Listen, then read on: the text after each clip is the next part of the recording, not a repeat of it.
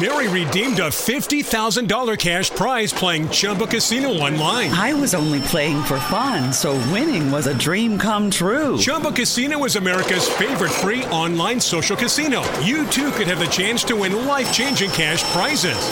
Absolutely anybody could be like Mary.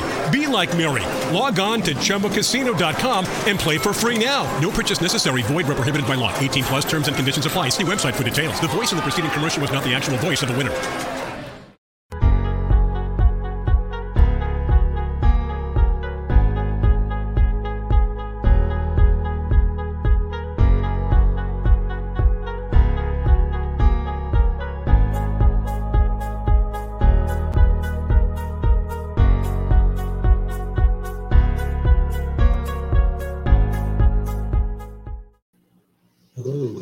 To the True Crime Never Sleeps podcast. I'm your host, Larry Lease. Today's episode is sponsored by PodDecks. PodDecks is a unique way to spice up your podcast, refresh it, discover new content, just shuffle up the deck, pick a card, and let the conversation grow. Uh, you can visit the link in the description.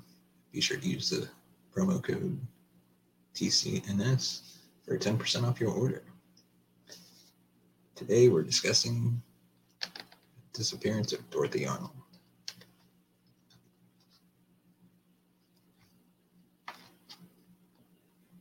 I'm bringing to you today the story of a girl who never returned. It's the best Agatha Christie novel that never was disappearance of Manhattan perfume heiress Dorothy Arnold. Now that I have your attention, let us dive in. Dorothy Harriet Camille Arnold was born into a wealthy family on July 1st, 1885. Daughter of the head of an import company and the niece of Supreme Court Justice Rufus Peckham. Dorothy was an heiress and a New York socialite. She was ed- educated at Bryn Mawr was an aspiring writer at the time of her disappearance. On December 12, 1910, at the age of 25, she vanished from the streets of New York City, never to be seen or heard from again. Strange. He disappeared from the busy streets of New York. Now let's dig in. Dorothy Arnold was born in New York City, the second of four children of perfume importer Francis Rose Arnold and his wife, Mary Martha Parks Arnold. She had an older brother, John, and two younger sibling, siblings, Dan Hinckley and Marjorie Brewster. Arnold's father was a Harvard University graduate who was a senior partner of, of F.R. Arnold and Company, a company that imported fancy goods. His sister, Harriet Maria Arnold, was married to Supreme Court Justice Rufus Peckham. Arnold was educated at the Veltin School for Girls in New York City and later attended Bryn Mawr College in Pennsylvania, where she majored in literature and language. She graduated in 1905. After her graduation, Arnold continued to live at the family home at 108 East 79th Street and attempted to begin a career as, a writer. In spring 1910, she submitted a short story to McClure's magazine, which was rejected. This would be the start of many rejections. Arnold's friends and family, who were largely amused by her writing aspirations, teased her constantly about the rejection. This prompted Arnold to rent a post office box to receive correspondence from magazines and publishing houses. She later submitted a second short story to the same magazine called The Poinsettia and the Flame in November 1910. This was also rejected. According to her friends, the second rejection left her dejected and embarrassed. Two months before she disappeared. Arnold asked her father if she could take an apartment in Greenwich Village in order to write. Francis Arnold forbade Dorothy to move out of the family home, telling her that, quote, a good writer can write anywhere. Dorothy Arnold continued to pursue a writing career, but found no success. So the story is turning its path on December 12, 1910, the day she disappeared. It is still one of the major cases that hold its place in the police case file. The controversies say Gladdy, one of Dorothy's friend, is related with the missing. On the day of her disappearance, Dorothy Arnold left her home in New York City at around 11 a.m. She told her mother, Mary Martha Parks Arnold, that she would be spending the day shopping for an evening gown for an upcoming event. Mary asked her if she wanted company. She said no. This was not unusual because her mother was in poor health. Dorothy left the house with the clothes on her back and little more than $25 in her possession. She was carrying a large muff in which she could have hidden a small amount of clothing. However, after she disappeared,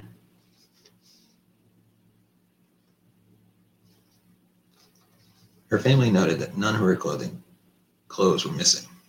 After leaving her house, Dorothy Arnold went to Park & Tilford candy store at the corner of 5th Avenue and 27th Street, where she bought some chocolate on the Arnold family credit. From there, she went on to Brentano's bookstore on 5th Avenue and 27th Street. She purchased a book, again on the Arnold family credit. When she left the store, she ran into her friend, Gladys King. Her disappearance occurred immediately after she met with Gladys. No one else recalled seeing Dorothy Arnold that day. Now, the most interesting fact. Now, uh, the most interesting fact behind her disappearance is on the day of her disappearance, there was nothing unusual found in the neighborhood. Rather, it was quite normal. Not one person who saw Dorothy on the day of her disappearance noticed anything unusual about her behavior. She was not seen purchasing the dress that she spoke of, so it can be assumed she either lied or she stopped in some way before she could fulfill her plans. On the day of her disappearance, she was dressed in the height of fashion and was a familiar face in New York City at the time. Therefore, it's unlikely she could have made it far without being noticed. That said, the odd behavior of her parents when she went missing made a controversy those days. They never reported the case to the police. That evening, when Dorothy had not returned home for dinner, the Arnold family began making inquiries among her friends. They were not able to turn up any news of their daughter. Oddly enough, later that evening, a friend of Dorothy called her and Mary Arnold told her that Dorothy was in bed with a headache. Even strangers the fact that her parents were aware of her disappearance and did not call the police. Instead, they contacted a lawyer named Keith, who was a friend of their son John. It was the lawyer who played the role of police in the early stages. Keith arrived at the Arnold house and did a thorough inspection of Dorothy's room. He turned up nothing suspicious except for some badly burned papers in the fireplace. Those were unreadable. There was nothing missing, no evidence to, to suggest that she ran away. He continued his investigation by going to hospitals, morgues, looking for her, for the young lady. This was yet another dead end. When he arrived at the Arnold home, Keith was taken directly to Dorothy's room. Everything there seemed in perfect order, and Mrs. Arnold and Marjorie assured him that all the missing girl's clothes were hanging in the closet, except for what she had worn that day. Opening a desk drawer, Keith found a pile of personal letters, some with foreign postmarks. On the desktop, he noted two transatlantic steamship folders. Getting down on his knees, knees, Keith peered into the fireplace. Here he discovered a small mound of burned papers, but when he probed with his fingers, he saw no writing visible on the charred remains. As Keith rose to his feet, John Arnold suggested that the burned papers might be Dorothy's rejected manuscript. Dorothy Arnold's formidable father had not only inherited a large sum of money, but he had made considerably more as the head of F.R. Arnold and Company importers. To a young lawyer like Keith, Arnold was potentially a valuable client. To obtain the old man's business, Keith was fully prepared to become, for the moment, a private detective. He now suggested the search of morgues, hospitals, and even jails. Further, he offered to conduct this grisly search himself, still without informing the police. Over the weeks he spent in New York, Boston, Philadelphia, going to hospitals, morgues, and even jails looking for the young lady. But his search would lead nowhere. Finally, Keith recommended that the family call upon the Pinkerton Detective Agency. Pinkerton officials listened to the story of the disappearance and immediately mailed a descriptive circular on Dorothy to police departments all over the country. A reward of $1,000 was offered for any information leading to her return. It took them more than six months to contact the police. The reason they say that behind hiding this case from the public was to keep it private, and they didn't want the media to ruin their life. Six weeks after Dorothy's disappearance, her family finally contacted the police. The police wanted to make the news of Dorothy's disappearance public. But Dorothy's father, Francis Arnold, was strongly against it. Three days later, he realized that he had no choice, and the press was alerted. The police investigation turned out to be futile, and the case has since grown cold. Very few clues exist that may tell us what happened to Dorothy Arnold. The clues that do exist seem to be easily explained away. For example, Dorothy had a secret engagement with a name with a man named Junior Griscom, of which her family disapproved. This may sound fishy, but there was absolutely no evidence that they had a falling out or had run away together. In fact, Junior put out several ads imploring Dorothy to contact him, but to no avail, he eventually moved on with his life. Now, there is one conspiracy theory that suggests that Dorothy was heartbroken that her parents mocked her for wanting to become a writer, and because two of her stories had been rejected by publishers. The idea is that she might have committed suicide, believing that she was a failure. It is true that she had been mocked by her family and rejected by publishers. However, no one had evidence that she was anything but happy on the day she disappeared. She showed no signs of suicidal tendencies, she left no note, and her body was not found at any location likely for a suicide. Francis Arnold believed she had not disappeared but had been killed while walking through Central Park. Once again, there's no evidence to support the theory. The only thing certain is that Dorothy Arnold left her home in a happy state, went shopping, and promptly disappeared, never to be seen or heard from again. As one newspaper remarked, she disappeared from one of the busiest streets on earth at the sunniest hour of a brilliant afternoon, with thousands within sight and reach, men and women who knew her on every side, and officers of the law thickly shown, strewn about her path. How, why, did the young heiress disappear of her own accord? Was she kidnapped and murdered? The total mystery of the Dorothy Arnold case is as unfathomable today as it was 50 years ago. Dorothy Arnold was hardly the madcap kick up her heels type of girl who might easily get into trouble. One had simply to look at her wide, placid face place to realize that she was more studious than frivolous. She had graduated from Bryn Mawr five years before and still retained the serene, slightly lofty demeanor of the ultra serious female collegian. A quiet looking, sturdy girl with a healthy complexion. She had brown hair, done up in a high pompadour, and steady blue eyes. Let us see what happened in further investigations by detectives, and these detectives were hired because the Arnold family did not, co- did not cause their daughter's disappearance or did not want their daughter's disappearance to draw unwanted media attention, and this was before the New York police started their work. Since her disappearance, reported sightings of the heiress popped up nearly every year afterwards, and many imposters claimed to be her in a bid to attain her fortune. People from all over the world claimed to have seen her. Conspiracies around what actually happened to Dorothy Arnold spread like wildfire. One theory suggested that the heiress had run away or committed suicide after becoming bereft from receiving constant rejections from publishers. Another theory suggested that she had become pregnant, possibly with Griscom's child, and died during underground abortion. This theory was actually supported by a doctor who ran an underground women's clinic known as the House. He claimed to have performed a procedure on Dorothy Arnold and that a surgical complication had caused her death. There was also suspicions of murder. Six years after her disappearance, an inmate at the Rhode Island State Penitentiary named Edward Glenn Norris claimed he helped bury a body that matched Dorothy Arnold's description. Some suspected the man had been hired by Griscom, but when investigators searched the attic where Glenn Morris said her body had been kept, they found nothing. By April 1921, Arnold's parents had spent over $100,000 to find her, and the case officially went cold. But then that same year, a shocking statement came out of the police department. The case had been solved. According to police captain John H. Ayers, quote, all that I can say is that it's been solved by the department. He told the media, Dorothy Arnold is no longer listed as a missing person. Captain Ayers gave no more details but added her parents, relatives, and friends who had been led to follow in all directions.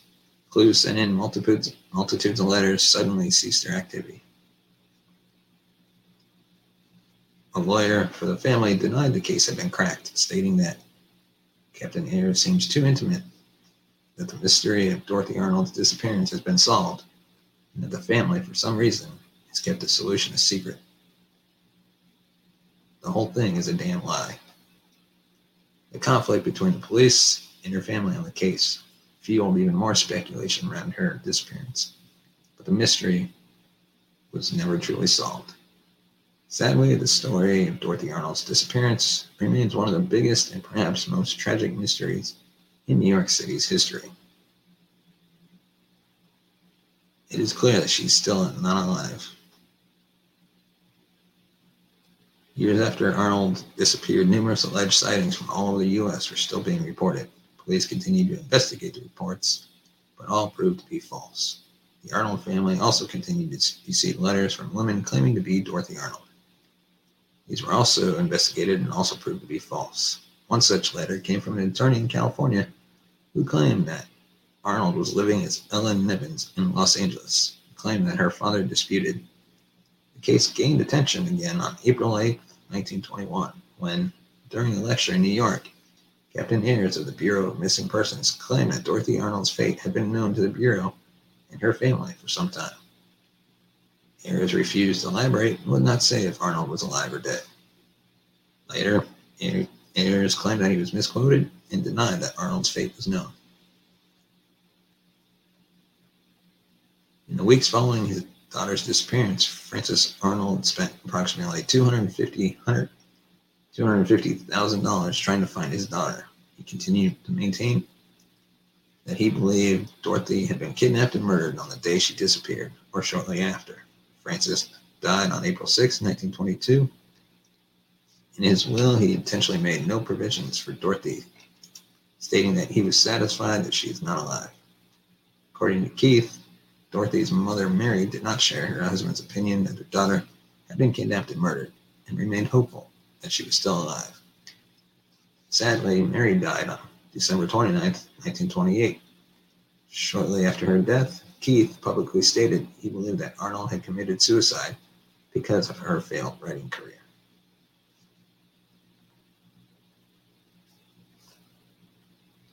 In an obituary from Mary Arnold, United Press Association's referenced the hunt for Dorothy Arnold as the really great search of the age and one that did much to develop modern newspaper police coverage. During the summer of 1910, Dorothy had dutifully gone with her family to their summer home at York Harbor, Maine. Then in mid September, she had asked her parents if she might spend a week in Cambridge with a former college classmate named Theodora Bates. Her parents extended permission, and on September 16th, Dorothy departed. But she did not go to Cambridge. She stayed in Boston, was met by Junior Griswold, who had arrived the day before and registered at the Hotel Essex. On the morning of Dorothy's arrival, Junior had gone to the Hotel Lenox where he reserved a room and bath for her. During the following week, the two were seen together constantly, looking happy and animated, making no attempts to hide their identities or their presence in Boston. At the Lenox, Dorothy registered under her real name with the correct New York address. Two days later, two days before leaving Boston, she visited a pawn shop on Boylston Street, obtaining $60 for $500 worth of assorted personal jewelry. Again, she used her right name and address. It was the sharp eyed pawnbroker who exploded to the press and police the story of her Boston sojourn. On September 24th, Dorothy had returned to York Harbor. Griscom went back to Pittsburgh, there to prepare for a trip to Europe with his father and mother. Early in October, the Arnolds returned to New York. It was at this time that Dorothy made a request for a Greenwich Village apartment and wrote her two stories. Then, just before Thanksgiving, she again drew her former classmate Theodora Bates into the complicated web of her life when she decided to visit her friend in Washington, D.C., where Theodora was teaching. Dorothy arrived at Theodora's home at 1820 Mintwood Place late Wednesday night. On Thanksgiving morning, she expressed a desire to remain in bed. That same morning, a bulky envelope was delivered for Dorothy. Here inside is a riddle deep within a riddle. This was Thanksgiving, when businesses closed down and no daily mail was delivered. Dorothy may have requested General Post Office in New York to forward her mail over the weekend, but it is unlikely that this would have been done with such exceptional dispatch, even if she had left postage for special delivery. As the reports say, she on Friday further astounded Theodora. She came downstairs for breakfast fully dressed for travel and carrying her bag and said, I always planned to leave today. She spent the rest of the Thanksgiving weekend at home, reading and sewing. On December 11th, 1935, the 25th year after the disappearance, police told reporters that tips on Dorothy Arnold still came in. About six months before, tipster claimed to have seen her at Fifth Avenue and 53rd Street. Despite the fact that it would be difficult to recognize her after a quarter of a century, the detectives were dispatched to the corner in question. There they stood for several hours, peering vainly into the faces of passers-by. Reports have said nothing since that day. The Dorothy Arnold case has been really a disappearance which had, from the beginning, no standard in rationality, being logically both impenetrable and irreconcilable. It remains obstinate and perplexing, a gall to human curiosity, an impossible problem for reason and analytical power. That being said, we are signing out. Hope you enjoyed this episode. Catch you up later with another episode. Till then, stay safe and stay tuned. And follow us on Twitter at True Crime NS. Like us on Facebook, True Crime Never Sleeps Podcast. Be sure to like and subscribe this video, subscribe to the channel. Give us your thoughts on this case. And yes, I'll catch you later.